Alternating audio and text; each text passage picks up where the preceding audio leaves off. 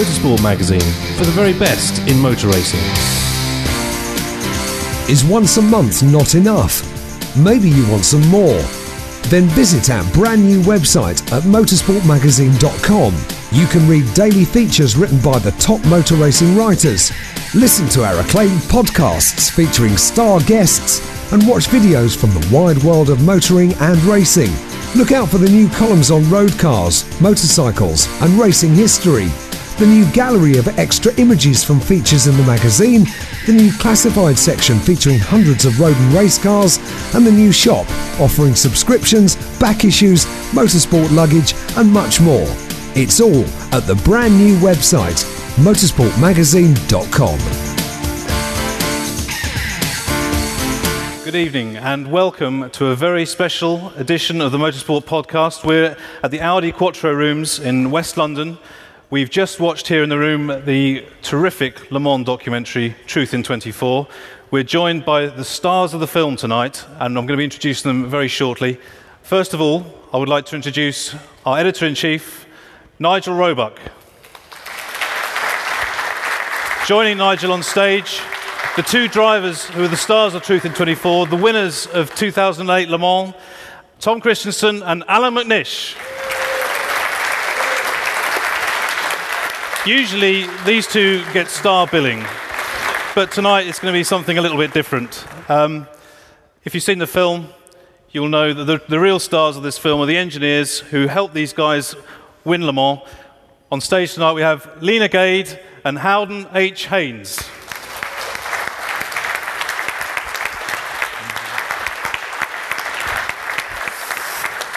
Over there. Guys, the, uh, the film Truth in 24, it, it's a, a, tremendous documentary depicting your story from uh, Sebring to Le Mans and how you managed to defeat the Peugeots in, in what was one of the great races in the history of Le Mans.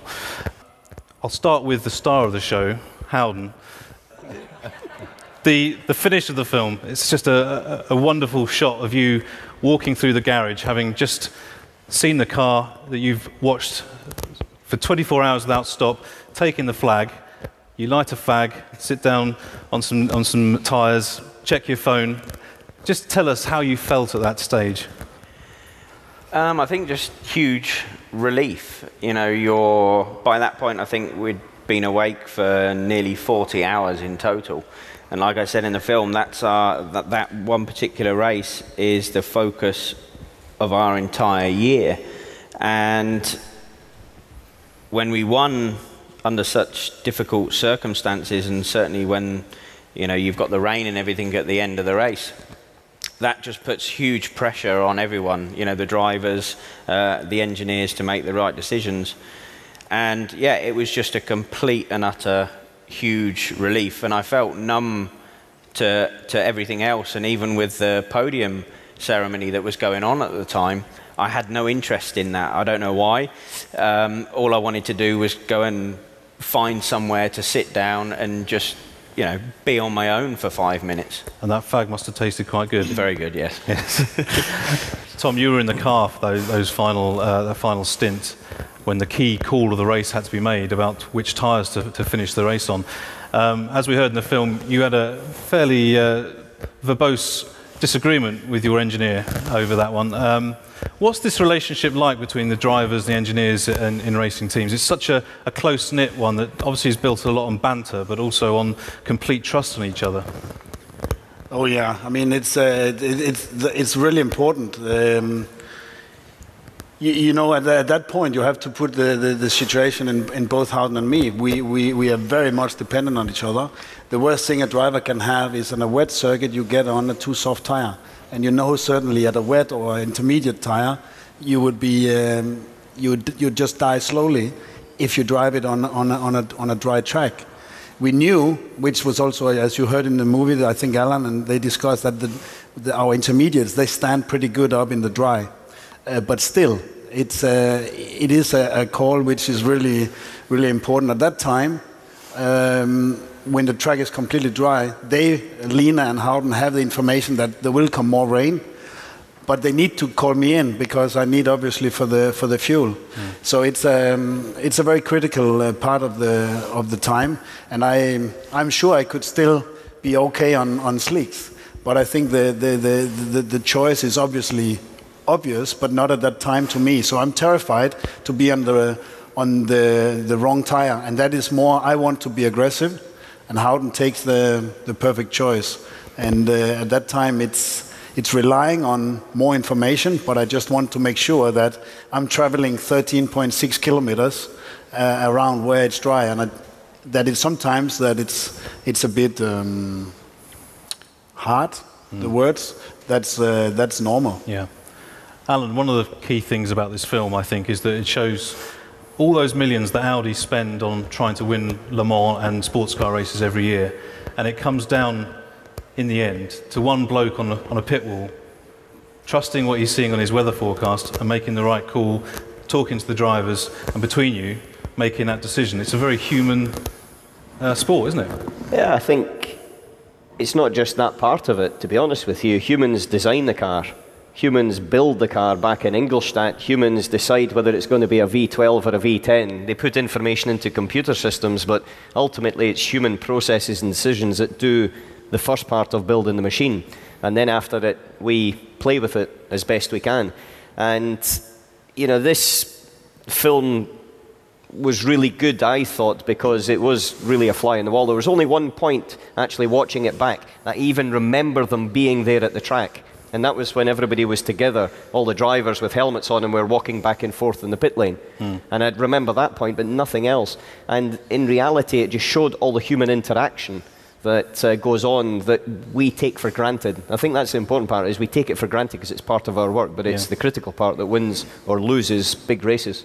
It must have been amazing for all four of you then seeing, seeing it for the first time when you did actually see the film, and you had no idea that uh, what these, this camera crew were going to be producing. I still, I still believe that Alan he was mic'd up when uh, when he peed in my seat. but still, I'm, I'm, I got it after you. It's an old racer driver trick, isn't it, surely? But they, they did cut some bits out, though, didn't they? Because Howden was just telling me downstairs he, when he was trying to persuade you intermediates really were a good idea, and you weren't convinced. He said the conversation actually was a little bit longer than we saw on the, uh, that's possible. and a little bit and a little bit fruitier. So it was, uh, but in the end, you did the right thing. I think the one thing uh, that you see on there in that particular conversation is the passion that's involved in it. Because when you're in the car, I don't know about you, Tom, but for me, when I'm in the car, I feel totally calm. I'm with the car doing whatever's going on, but totally aware. But then when I listen back to some of the radio conversations and things after that, you think, crikey, that man's mental. You know, you're totally out of it. It's a completely different person than you actually think when you're in the car doing the job. And uh, you definitely see it there. There's a bit of passion in there. Lena, um, this year you were in Howden's shoes, uh, essentially on the on the winning car, uh, the R18, which is sitting in our in our the room here in the Audi Quattro rooms. Um, the pressure that you guys are under on the pit wall is is really hard to imagine, um, particularly for you this year. Two of the three Audis were, already crashed out of the race. Uh, all the pressure was on your car, perceived to be driven by the less experienced crew, although actually they are extremely experienced drivers. Just what was it like in those uh, those sort of final hours when you knew it was counting down the clock and uh, you knew you could be on the cusp of some great win? Um, didn't think about the win because something Howden had always told me was you don't ever let that thought into your head because you can start becoming quite complacent. But I don't know if I felt the pressure as much as the guys in the back of the garage did because there were three crews worth of people in there that were not really that involved with the conversations that were on the pit wall. So didn't feel it as much. But the last 11 laps were the longest 11 of I've ever been through. Yeah. It was awful. and all this time you're sitting on the pit wall, you know, you, you can take the odd the odd loo break, but there's not there's not much opportunity to get away from uh, from the pit wall. You're you're basically sitting there for the whole whole of the race. I mean, how do you cope with the with the tiredness, especially as you're watching a computer screen constantly? Uh, this year actually wasn't that difficult because you didn't think about it. The stints were only 11 laps, so the moment you came back to the pit wall for um, the start of the next one, you're already thinking towards the end of that stint what the next scenario was going to be. So you just kind of battled through it. I don't think I ever felt tired. I felt really cold on the pit wall because it was really, really cold at night. Um, but it, it didn't really kind of cross my mind. You're just in the moment too much Yeah. to, to think about it. I think Dr. Ullrich brought you a cup of tea and a blanket, He didn't did, yeah. We were complaining we were cold on the pit wall, and the next thing I know, a blanket turns up, and it's Dr. Ullrich. Oh, thanks. You know. I mean, one of the things that this strikes us about this film is that Audi is seen as this giant manufacturer going to Le Mans every year. We don't really see the human side of Audi very often. This, this film shows that. Dr. Ullrich is an interesting character. The achievements he's managed as sporting director of Audi um, in the past, what, 15, 20 years from the, when he started, just incredible. They're, they're up there with all the greats uh, of, of team management in, in our sport. What's he like as a guy? Um, maybe Allan and Tom could start just in terms of dealing with drivers as a, as a human being that you have to deal with week in, week out. I think he's um, he's a very passionate guy. He's a very his uh, organization is very very flat. He is he's taking part in all discussions. If he can be even with the size of Audi Sport today, he would be at, at every test at least at least some some days of them. Uh, so he's very much a part of it all and knows exactly what's what's going around. I mean, but I think it says it all. If he brings a blanket to uh, uh, to Lena, I don't know if he would do the same to Howden, but still, I would say, I would, I would, I would still uh, imagine him over these years as the as the most understanding boss. I think it also comes over well in the film. Everyone knows what a great talent Mike Rockenfeller is, and um, you've seen other manufacturers when somebody makes a mistake in full spotlight, they tend to say crack under that pressure and, and take somebody away because it's easy. But instead, they give him a chance, and Mike has won Le Mans since. And we saw the emotion in that film from, from Dr. Ullrich, Allan. Um, and this year, with your big accident during the race this time around, um, you know, he was in tears in the, in the pit lane, which is something we've never seen before, that's for sure. Um, what's it like being part of this team? And, and for you, winning in 2008, I know it meant so much to you. You'd won the race before, but it had been 10 years before that. Uh, you this was have to remind me. Sorry, yeah. different stage of your career. You'd been with Audi so long, and it, you finally got that win that you'd been after for so long with Yeah. them. What, what did it mean to you?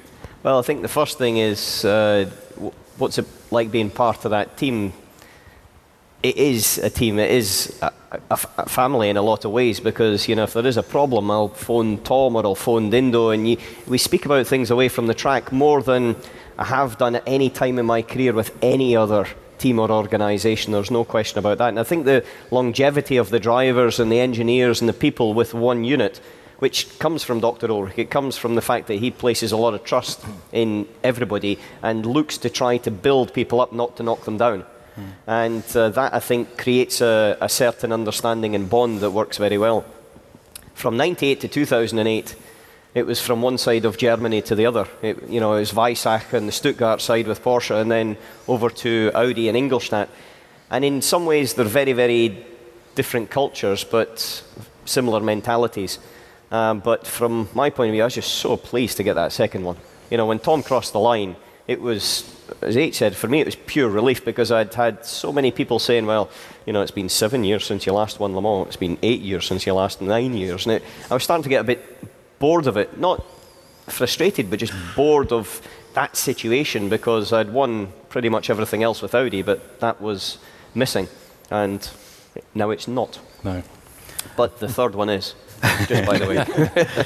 Yeah, I mean, a lot of racing miles under the under the bridge since the since 2008, obviously. So uh, for you two, a dry run since then, pretty much. Yeah, but can I just say one thing, bit- adding on from that, from mine, and Tom will probably be able to give another spin on it. I think the 10 years in between just proves how difficult Le Mans is, because it was my second year there with Laurent Aiello and Stéphane Ortelli, and we fronted up, we drove the car fast, we went round, we won the race, we took the trophy, kissed the girls, went home. That was it. Yeah. Turned up in 99. Well, on the podium. then we, uh, I was young. but then I turned up every other year and we led and we had problems and this and that, finished in podiums and things, but didn't quite get it. it didn't quite come to the point until 2007 when you know we're leading by so far and the wheel came off. And I thought at that point this is never going to come. Mm. And I think that just proves how much you have to get right to win Le Mans.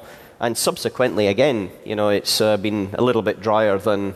For me, it's standard, but for Tom, it's a massively dry patch. It's like the Sahara Desert. can, I, can I ask you something about this car? I was looking at it earlier on this afternoon, just peering into the cockpit. Uh, I just thought, how the hell do you see anything out of this?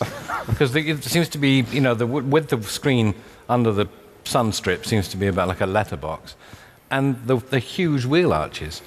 And you know, there have been one or two incidents this year when I know mm. reducing the power has made lapping people more difficult than it used to be, and all the rest of it. But looking at it, it just made me think of. Uh, remember those, fa- those famous pictures of Fangio in the Streamliner Mercedes at Silverstone, knocking oil drums out of the way. And, and I, I, I, the one and only time I ever interviewed him, I asked him about it. He just, well, I just could not see them. I couldn't place the car. That's nice to be compared to Fangio, isn't it? So no, no, but I, I mean, linked way. But it was the same last weekend from Road Atlanta, the in-car footage. Yeah. I mean, the wheel arches look absolutely immense, and you think, how the hell can you place the car? I think accurately? it's. Uh, yeah, Tom will be able to say a little bit as well, but I think there's two things. One is that the number of cars have increased massively over the last few years because mm. uh, it's such a popular part of the sport now. Mm. And that's in LMP1, it's also in LMP2 and GT and GTC. And so you've got more cars to overtake. And with the drive for efficiency, it's gone to a closed cockpit. And naturally, just by a closed cockpit, you have got less vision. That's yeah. fact. Yeah. The second thing is the drive to try to have the tyre on the car for a longer period of time, so less tyre yeah. stops, so less time in the pits.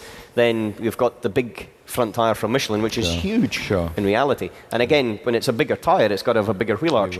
And so there's sort of physical things that you can't really change very much, but it definitely changes the dynamic of driving. Mm. Or maybe Tom just sits higher in the car and he can, he can see more anyway. I do, just for anybody, I do have a booster seat, by the way. it's true. What about this um, amazing era we're in at the moment, the rivalry between Audi and Peugeot? I think it, it matches and probably exceeds most of the great rivalries in the history of the sport. Um, what's it like being in the middle of it? Maybe we can talk to the engineers first about this side of things. You know, the French, you have to race them week in, week out. Um, What's it like being in the middle of this rivalry at the moment? It's, it's incredibly intense. I think it's perfect. And, um, you know, we cut with the, the end of the R8 era, it kind of became a bit too easy. And as engineers, and I'm sure as drivers as well, you don't want an easy win. You want to feel like you've earned that win. And, you know, if that's a tenth of a second, a second, whatever, that's a better win than, you know, by a number of laps. And, okay, at the minute we have Peugeot, which have been perfect competitors. We actually would like more, and that's going to, hopefully, with the World Championship next year, um, and if some of the other manufacturers that are on the cards to come back come in, then that's going to push the championship on further and give us a harder time. But that's what we want. There's a statistic that someone uh, reminded me of uh, this week, which you guys probably aren't going to like too much, but in the last three years, Peugeot have only lost to Audi on three occasions. Now, two of those occasions happen to be the big race, Le Mans, which is the one that matters most. Does that say something about the way that Audi go about their sports cars, that uh, Le Mans is always the, the priority, would you say? Yes, it is. You know, Le Mans has always been our priority.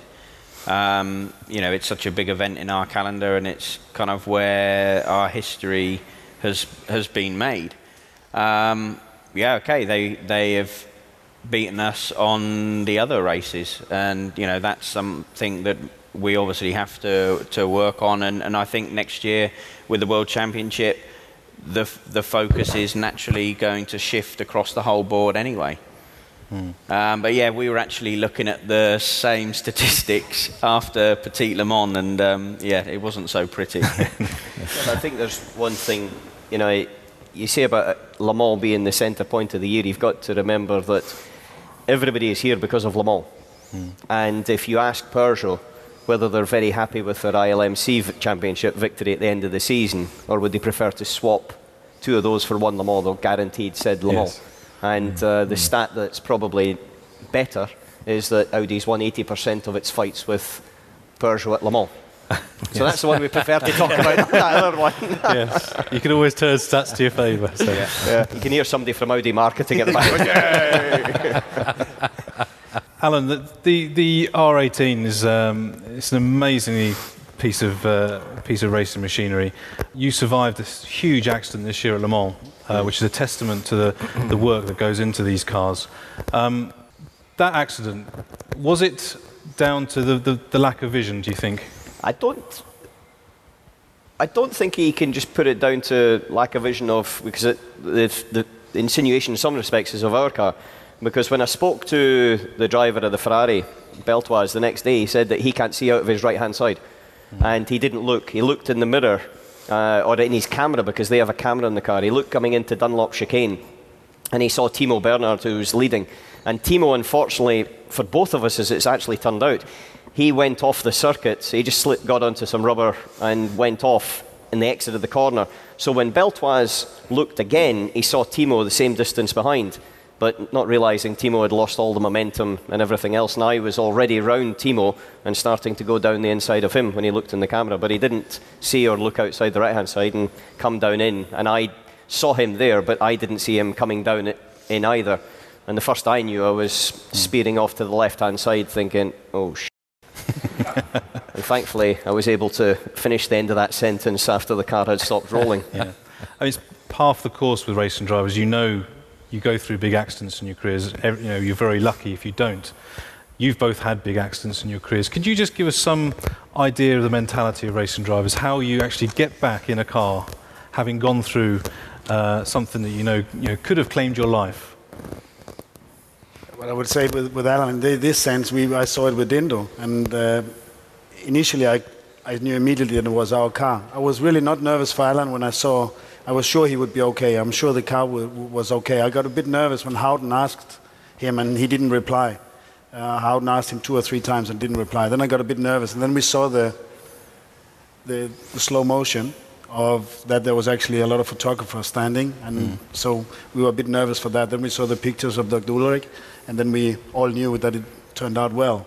But I would say this movie is actually made shortly after I had a very big impact in, in DTM. And funnily enough, that's actually a little bit of part of that that they never find me because they know where I am. I'm, I had a lot of headache through uh, that time, and uh, I, I went uh, a bit quiet all the time. So I was up. I always had the radio. I always knew that they were yelling for me, but I always knew it wouldn't wouldn't be important. So I would I would sort of I would sort sort of turn up in the last moment. But they were of course frustrated at that time. But I think it's not the actual. It is what the impact is um, of the accident. That's what prevents us to uh, to go back. We need to analyze why things happening, like Allan just explained about his. All these things are very important to get that into the boxes of why it happened, and then taking care of that. And then it's just to go on, over again, because I think in a race team, that's exactly where you find the trust. You find the the five P's. The five P is proper preparation prevents poor performance. And that's was what we're about. So now it's six. No, that's uh, no because Audi is with A, and um, and this is um, this is what it's all about, and that's where the, the, the focus is. Nigel, um, I'm intrigued by what what you think at the moment about this, the current era of Le Mans. Um, well, I mean, I'm never there because I'm always in Montreal, but it, but I mean, 2012, you can yeah, be. yeah, no, I know, I know. Yeah, that's true.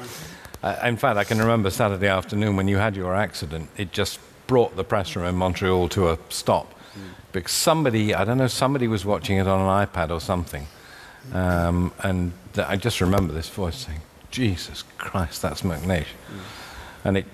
Well, literally within 15 seconds, the whole press room was silent, and everybody had flocked over and, and watching it. And it, it did look bad. I mean, it's interesting, Tom, you were saying you, you were fairly sure fairly quickly that, that Allan would be okay. Um, But- yeah, because I I know where it was. yes, yes, yes, and sure. I know the, the speed, and I would say that, but the accident is frightening. I, I agree. it was the, it- the but thing about it was, I, I thought it was just the way you just skipped over the, the, the gravel. I mean, it didn't do anything, did it? It didn't appear to. It didn't even, didn't even slow you.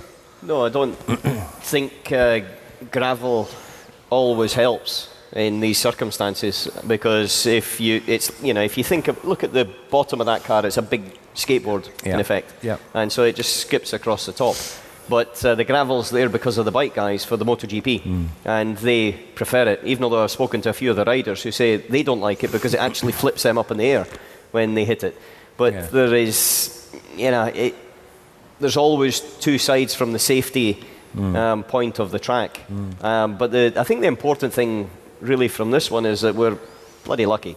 You know, I, I think was probably the least lucky because I know how strong the car is. I know how much effort they put into the safety side of it, and then, and the fact that they don't just go to the regulation on the safety requirements by regulation, they go beyond that. Uh, but in terms of everything else that happened around and about, uh, then I think Le Mans and, uh, and us involved are very aware that uh, you can't just take that for granted No, and no, that no. the same result would happen again. I mean, Because it's almost as if your car changes its mind. When it's right over the barrier, it looks as though it's going to flip hmm. clean, and then it just sort of comes back for some reason. Well, to seems be to honest, defy I- law of physics. I didn't. haven't obviously seen what's below his kilt. Then. It's a bit drafty. But I didn't, for me, it was a backwards impact and a bit of a roll. And that was it, it was kind of over. I thought the, it kept on rolling a bit more than what I would have expected or wanted it to do. Uh, but it certainly wasn't the biggest impact of my accident career, if you like. And uh, it was only the next day when I actually saw it in the back page of L'Equipe, which is a French Yeah. sports newspaper, and there's a picture of the car, you know, basically vertical in the air, and I thought, bloody hell. Because that wasn't the accident I was involved in. I was involved in something significantly less dramatic. Sure. Because I popped the belts, popped the door, got out, didn't have one bruise, not one Didn't you bruise. ask- Didn't you ask for them to restart? yeah, Well, well, it's radio call, which I didn't get until afterwards, but Yeah, I. The first instinct was, "I'm okay." Yes, and I was sitting on the side at you know that 30 degree angle. Yeah. Yes, I'm okay. Okay, the car's obviously, you know, can it? Can we continue? And uh, I sort of radioed, you know, H, you know, off at the S's, da da da da. Can we continue? And uh, there was nothing. Uh, H H, and I thought oh, he's gone for a coffee or something. and then I, had, I, I undid the belts to ha- kind of have a look because I knew I couldn't get out until they had righted the car because of the door, first thing. And uh, the guy, the marshals, popped the door on the other side and they looked in and they could see this fluid and they got really nervous at that point because they obviously thought it was engine Yeah. oil or f- diesel or whatever. But it wasn't, it was his drink system. no, it was not. It was the water. It wasn't. It was actually the washer bottles fluid that was just dribbling down the side here because I knew I could smell the, you know, the, the Yeah. stuff that's in it. Yeah. And uh, at that point, for me, it was a case of well, get the car back onto its wheels and let's get going again. Let's get it back into the picture. But when I realised there was only, I think, one wheel on it, I realised that the next nine miles was probably going to be quite difficult. And that was it. When Damien was saying about how you, res- you recover from psychologically and apart from anything else from having a huge accident, in a way I would have thought the knowledge that you thereafter always have, ye gods, I can have an accident like that and I'm fine. That, that also must work for you, doesn't it? I think there's been a massive advancement in safety in the last 10 years. There's a big one through the sort of Jackie Stewart push Yeah. on safety, uh, which you, I think, know more about than anybody in this room. And uh, I think there's been a big advancement again in circuit safety as well as car safety, and that definitely plays a part. But I think probably the biggest single thing is we analyse situations in a totally different way. To, you know, for me, d- uh, driving on the M4 is more dangerous than driving at Le Mans because I know Tom, even though he's in our car, but he, you know, I know the standard of the drivers, I know the standard of the car, I know the standard of the safety. I know that if something happens, the medical service is there instantly. Eh, On the M4, I don't know if H is driving or Lena or anyone else. I don't know anything about it. But uh, I think that mentality side where you compartmentalize everything. that was Lena, not me, he's meaning, by the way. I think you com- compartmentalise everything. And for me, it's a case of, right, okay, you know, I had an off, understand why it happened, Yeah. make sure it doesn't happen again, get on with it. Yeah.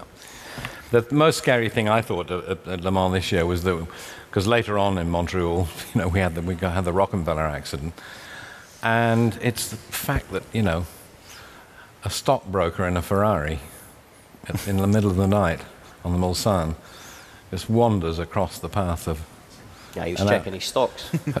yeah, well, I guess he was, but, but I mean, that, it, that, I mean, surely that must be the most frightening element of the whole race, isn't it?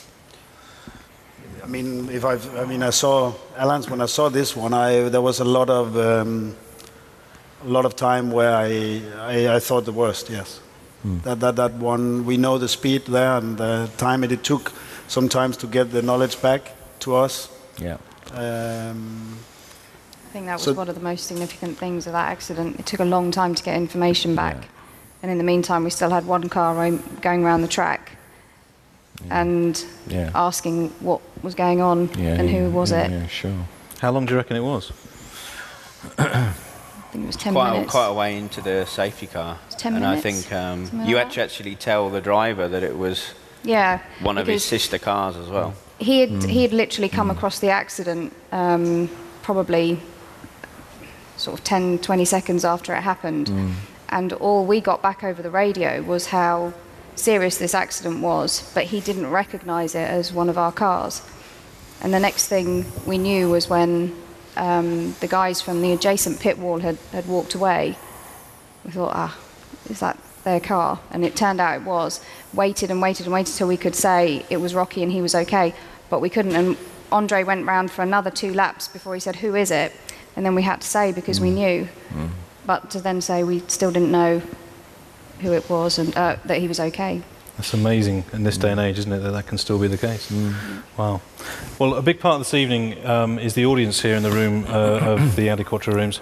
Um, it's your chance to ask um, some questions. So I'd like to have some, uh, some questions from the floor, please. I've got some glamorous assistants with microphones who are going to come round and, uh, and help you. So uh, hands up, any questions? Gentlemen over here. I was wondering what your fuel consumption would be like uh, with a diesel as opposed to a petrol. What, what kind of numbers would you be looking at? Do you work for Peugeot?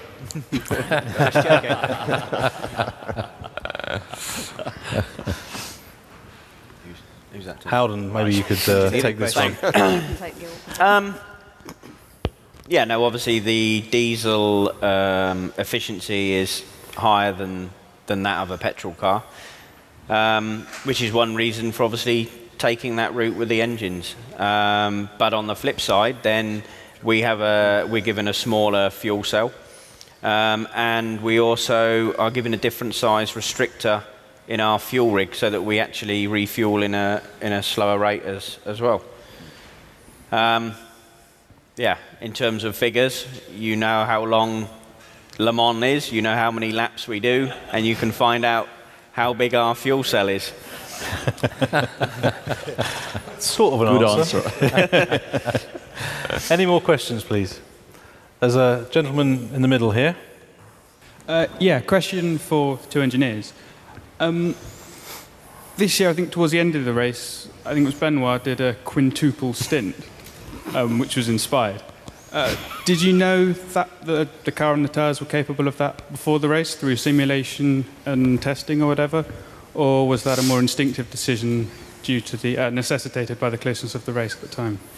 Uh, we knew it was possible. Um, we knew it was possible beforehand, before the race, not necessarily through simulation, but through a lot of knowledge we gained um, in testing. There was a Le Mans test about a month beforehand. Um, but the situation in the race dictated that we had to do that with Ben. Is that something common that on the pit wall um, you will make calls that aren't Yeah. planned? Yeah. Yeah, because you react to the situation that's that's in hand. Um, you, you have a game plan for what you want to do through the race, and you can follow it up to such a point that you're you have an advantage. But the moment that you need to gain a bit more, you do have to have to change it. Now, when I interviewed Leena a couple of weeks ago for a forthcoming article for the magazine, she, she said there's no, it's not about instincts because it's all about figures and facts in terms of what you work with. But there is some instinct involved there, isn't there? Come on. I wouldn't say you kind of oh, if that feels good, right, I'll do that. Um, Don't you? That's what I do. you always told me not to do that. um, no, I, I think there is there's possibly an element of it, but we tend to gain a lot of knowledge collectively over three cars and over months of, of testing and development that allows us to make some decisions. That's why I guess it's not always mm. instinct. However, in the heat of the moment, there does come a point where you're not always using your experience, you are having to use a little bit of or a, a gamble, really, to, to make a decision and to try and get that advantage. Mm. And I think going back to your question about Dr. Ullrich, or you know, our Lord of the Four Rings, you know, he he. Um, one one good thing about Audi and, and the way that we work, or that Dr. Ullrich allows us to work as engineers, is that he hands everything over to us. You know, he's completely behind what we do, and I know in other teams that they kind of have a dictatorship, and the race engineers there certainly don't have the freedom uh, that we do. But at, but at Audi, you know, it's he lets us get on with it. He will back our decisions, and uh, you know he will provide his input where where needed. But he, you know, that that's one thing I like about where we are. Yep. Okay. Some more questions? Gentleman here in the, the green. I'm just interested in, w- firstly, why Audi went to diesel from uh, normally aspirate, uh, you know, uh, petrol engines, and um, whether you feel the equivalency currently is uh, too in favour of diesels, and Aston Martin, I believe, uh, amongst others, feel that that is the case, and uh, I'm sure Nigel's got some views on the, the noise of diesels versus the noise of petrol engines. There's a couple of questions there. Allan, why don't you take the one about um, the uh, equivalency? I think the equivalency is a very difficult point, and I wouldn't like to be making those decisions because you're balancing a V6 in comparison to an inline six for a start. Uh, you've got petrol, you've got open top to closed top, you've got different budget, different mentality, different capability of engineers and of drivers. And uh, I think that when you're trying to combine that, you're not just combining diesel to petrol, and you're not trying to balance diesel to petrol. Coming from a European background, I'm into the best wins. However, having raced in America for a long time, I appreciate and understand that it's got to be a bit close. It's got to be a bit of a show. And as H said, uh, some of the races that you win by a few tenths are some of the most memorable ones. And so I do appreciate that side of it, but I have to say that I think that if any, or put it like this, if Peugeot or Audi went with petrol, I don't think you'd see very much difference in the results. And Nigel, we should get you talking about the noise, I think, shouldn't we? The noise, actually, I, I don't have a problem with it. I think they make a nice noise. And the, the, the thing about Le Mans, as I say, I never, I'm never there, but I, I do always see it on TV and everything else. I like the, the um, disparity. I like, I like the sound of a Peugeot and then an Aston Martin and then an Audi and all the rest of it. To be honest with you, Formula, the Formula One engines now, you know, they all sound exactly the same. Um, so the identity, you know, in the days when you could tell that's a Matra and that's a BRM and that's a Ferrari, it's gone. So I, I don't have a problem with that. I think, I think you know, the, the noise your car makes is quite nice. It's funny for me, there's a, I don't know about Tom, but for me, when we went to the diesel, I found the mental fatigue over a long race with the diesel was much, much less because you didn't have that constant Because of the noise. high revving drone behind you effectively. Sure. And uh, it was a little bit like being on a long journey in a car on your own and not having the wife telling you you're going in the wrong direction all the time. Not that, by the way, Katie, that never happens. By the way, you know. Uh, she'll tell my wife, and I'll get her out when I go home. But uh, in that side of it, I think there's the fact is that you can't have the same sort of noise in 10 years' time as we do today. The world's changing that. Yeah, There's too yeah. many people Yeah. getting a bit grumpy. Ask Croft Racing Circuit, and you've got a perfect yeah. situation and example. Yeah. Was it disconcerting at first to hear other noises when you first got in a diesel that you wouldn't have he- heard over a loud petrol engine? I think the the first time it was it was really strange, uh, especially going more than uh, what do you say 160, 180. Um, then you don't don't hear the engine. So the initial, the first down change you didn't hear because you're sitting out in the open the, the wind. So that was that was pretty or very interesting. But I, the question was also when the decision was put into the mind of uh, Baretzky, and that was uh, end of 2003.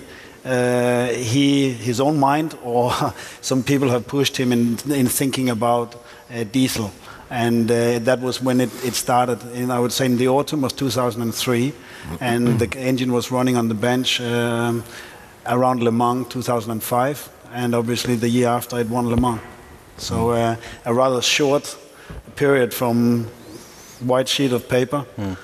until it materialized, and actually the, it materialized at the Sebring we won in uh, in 2006 with the with the debut of uh, of that, and um, I think that was quite a big shock to the motoring world at that time. Yeah. Now, if you remember, the Bamber cartoon at that time was uh, from Sepang and all the engine blow-ups in Formula One that happened on the same day, and then us winning with the diesel first time out. And the interesting thing for me is because I, I thought, okay, a first ever diesel victory in a big international race has got to have some impact. But about two weeks later, Max Mosley stood up and he said, Formula One's got to be much more fuel efficient. We've got to push this fuel efficiency side. And I didn't quite appreciate that it would change perception, you know, in that short period of time. I mm. thought it was going to be five, ten years, not within a year where America would start to talk about diesel, which were for them was, you know, the devil. Yeah, yeah. For me, it was, yeah. it was really big news in America because the day after, I had to hurry to the airport, and uh, the engine uh, man Baretzky was there on crutches actually for that race, and uh, he was in my car to the airport, and we were we were stopped by the big sheriff, and he he had his gun out, and he basically said I was going too fast, so I had to go out of the car, and I tried to explain that. Sorry, I, I, I just went a little bit over the speed limit, but actually we, we happened to win the race with a diesel engine at, at Sebring the day before, and, and he got a little really. And Baretzky came out with his crutches and he put the newspapers on. Yes, he's right. And, and, and I built the engines. And uh, we got away with it. And we uh, hurried up down to the airport. And actually, it was, it was probably only two miles more than the speed limit. But uh, we gave a few signed newspapers. And uh, so it was a big impact in America. I mean, diesel in America in general, I mean, you only put that on the big boats or the big trucks. Yeah, it's it's not really any on, the, on, the, on, the, on the cars. No, no. Well, having met Baretzky, I can say he could probably convince anyone of anything. So uh, he's quite a quite a figure, isn't he, in the, the Audi team? Well, Baretzky is like Max Mosley, though, as well. I mean, he thinks the noise is actually a nuisance, doesn't he? Or, uh, I mean, Max always said, I think can't, that it gets in the way. different I subject. can't get in the I'm distancing myself from Tom. Um, another question, gentlemen, uh, here on the end. I have a historical question for you. You went to diesel engines, or the engineers that is, and uh, that was obviously an important decision. But um, were you aware at the time that, in fact, the year before, a small outfit in the UK had tried to do this, one of the Volkswagen Group uh, diesel engine, and did that influence your decision to go full tilt at that?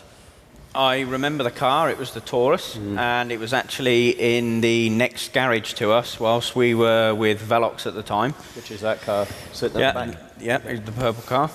Um, actually, I mean, okay, our diesel program, as Tom said, was, was already underway at the time, and I remember what was happening with that particular diesel car during the race and thinking, oh, for fuck's sake, is this what we've got to come? You know, I mean, there was there was diesel and, corruption everywhere, and uh, it wa- it wasn't really painting a very good picture for me. But okay, you know, the the, the, two programs are on a totally different level. You know, this was a very small uh, privateer entry. I think it was with the Touareg uh, engine.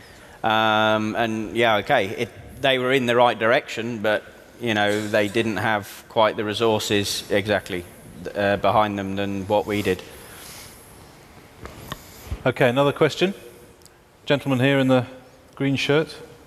Yeah, question for the drivers. Um, are you really concentrating on your driving all the time? Did you ever consciously or subconsciously find your attention wandering to other matters or, or just like we all do I Should think I we all do. driving. I mean, sometimes you're driving your road car and, and you think, hang on, I don't remember that last mile, and it's really scary. Does that ever happen, or are you just so busy that your attention is, is forced onto what you're doing? I think you get into um, a rhythm. I mean, that's what you really like to be into. And I think a rhythm, then you can have that. But I would just say that's actually where you concentrate the best. If you're not in the rhythm, then you probably notice all things. And that's so it, it's two different situations. I think the movie has a very good one. And actually, I'm a surprised you didn't bring it up because that's Howden. It's not necessarily the call is very important, that's for sure. But at one stage, I ask, I would like to know what car number seven has done. Mm. and there's two answers to that, or actually, there's only one answer. There is shut up and drive. Mm. But he, he gives a perfect one. He say, Tom, let's not focus on them. Let's, you know, that's a very kind way to say it. Yeah. But basically, what, he, what it is, it is concentrate on your driving. And that is exactly the key uh, uh, in this time. But apart from that, you are looking for the rhythm. And I think I've said it at night, you can get into that rhythm if it's not raining and if it's not full of traffic. But if you can find the rhythm, it's when things are working for you.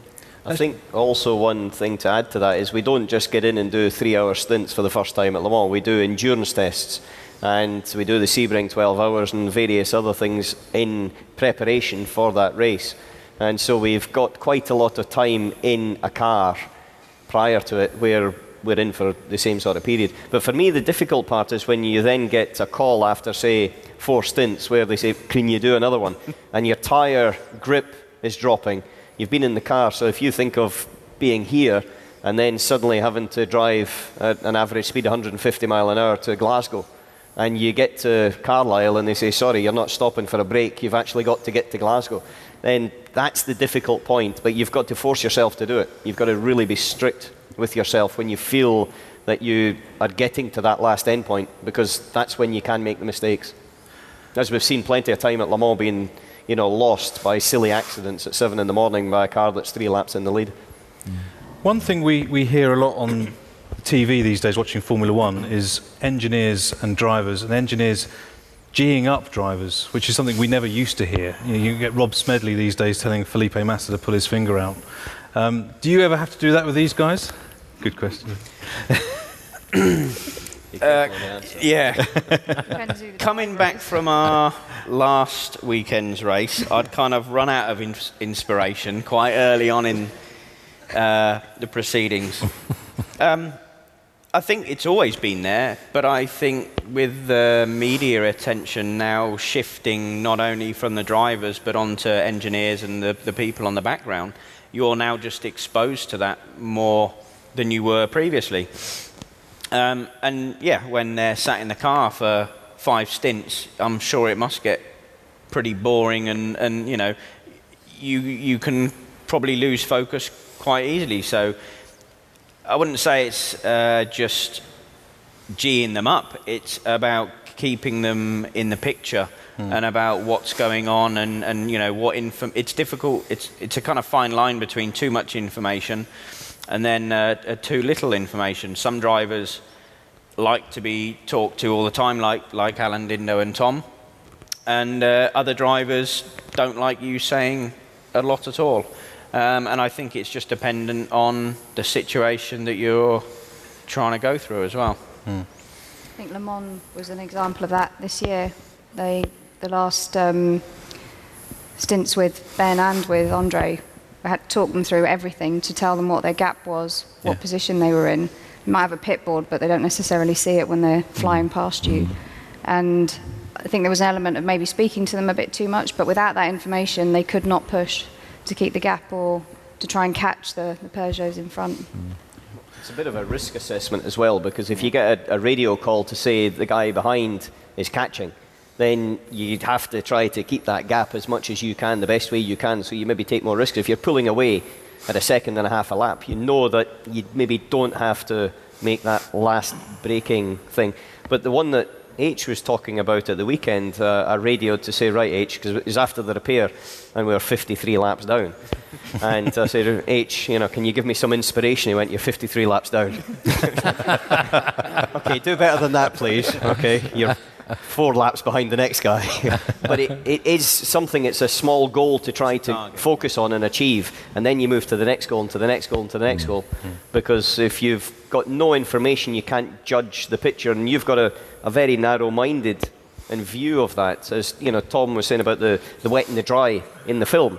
You know, we've got a, in the car, we've got a, quite a narrow view of what our scenario is at that moment and not the overall global view. Mm. Okay. Any more questions? There's a chap at the back. A question for Allan. I was just wondering if you could tell me, uh, or to us, I should say, uh, whether there are any significant differences in your driving style uh, comparing your style when you were driving in F1 and driving in endurance racing, and especially given the fact that cars seem to be far more reliable these days. Not really. I wouldn't say there was a massive difference. I think you've got your style, and that's partly natural, it's partly the way that you've developed through your early career. And mine is very much an attacking, you know, fast into the corner style. And that's how I raced karts when I was 12, 13, 14 years old. And it's how I, have raced all the way through. I would say that uh, the one thing that fits for me in sports car racing is for whatever reason, I've always been quite good at overtaking. And uh, that seems to obviously work with the, that being a big element of the, the racing here. Um, but in terms of pure style, it's evolved through the years just with the nature of the car you're driving. But the fundamental style is exactly the same. Okay, we're running out of time, so one last question. Gentleman uh, here in the, the centre. Drivers, um, do you wish the Mulsanne was straight? As opposed to having two hairpins. No, it's not. Uh, it's not hairpins. It's chicanes. I would say it's different timing. I mean, both are very um, interesting. A big straight will make more efficiency on low downforce, but actually a straight is quite easy. What it is today, it's a lot of energy, especially with the downforce we can run in the in the last decade at, at Le Mans. There's a lot of energy going into braking into these chicanes, direction change, which requires um, still you have an agile car. So uh, I would say the chica- chicanes, in a way, has given a bigger input in the way we, we set up the cars for, for nowadays than maybe back then. But yes, um, both are challenging. Uh, obviously, we approach Mulsanne corner with less speed, but we can certainly brake much, much later nowadays than we could back then. I think, you know, when there was no chicanes, you were, they were doing over 400 kilometres per hour. So if you think of the development in engine technology and aerodynamics and everything else since they put the chicanes in, I hate to think of the speed we would be doing. And uh, in just taking that picture into account, I'm quite happy with the chicanes. Break up the boredom of the straight. Well, on that point, I think we're going to have to. Uh, oh, we've got one more, one more question. Go on, one more question. Uh, it's not a question. Um, I think it would be wrong to let the night pass without the audience expressing their appreciation for what was, to me, a Le Mans enthusiast, a most fantastic, interesting, and exciting evening. It's a fantastic film, and I don't know where Defina is as the publishing manager, the publisher, but um, what about it being um, added as a, a, bonus to your subscription members when we renew sometime in the future? Right, well, that's a bad idea. Well, on that bombshell, I think we'll wrap things up. I was going to say some more nice things. But, um, okay, go ahead. Um, second, thank you, Allan, Tom, Howden, Leena. It's for the ordinary guy on the street to be amongst our, our heroes and our heroine. Um, and to be able to talk to you and enjoy your company is a real and a rare privilege. Thank you very, very much indeed for your time and for your, your frankness in answering your questions. Thirdly, well done, Audi. What a great building, what a great place to have an event. And uh, I, I reckon we all look forward to the next one. And last but by no means least, well done, Motorsport. Um, Nigel, Damien, thank you very much indeed for the event. Uh, absolutely superb. Um, on behalf, if I can speak for everybody, thank you all. Well done.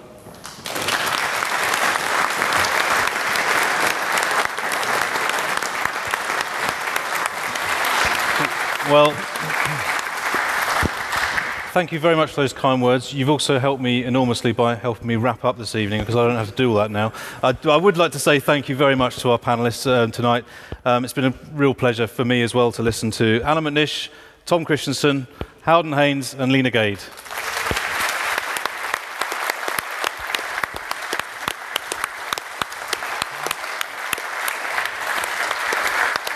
And, uh, and of course, thanks to Nigel as always, who's uh, always with me on the podcast. So thank you again for a wonderful evening. I'd like to say thanks to Audi UK for making us uh, so welcome here at the Audi Quattro Rooms. It's been a, a wonderful night for, for Motorsport Magazine, and uh, I do hope you've all enjoyed it. And um, see you again in the next one. Thank you very much.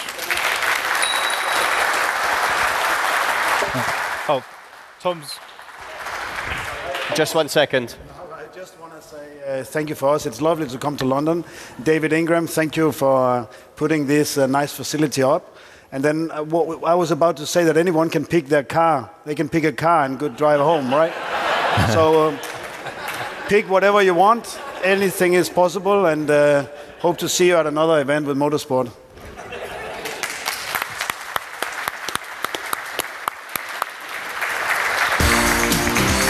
In next month's issue, Simon Taylor has lunch with Red Bull team principal Christian Horner. So, what better free gift to get when you subscribe to Motorsport magazine than the Haynes Red Bull Racing F1 car manual, worth £19.99? The offer is available worldwide but is limited to the first 100 subscribers. Make sure you don't miss out and subscribe today. You can save over 23% on the high street price. That's the equivalent to receiving two copies per year absolutely free. Motorsport Magazine.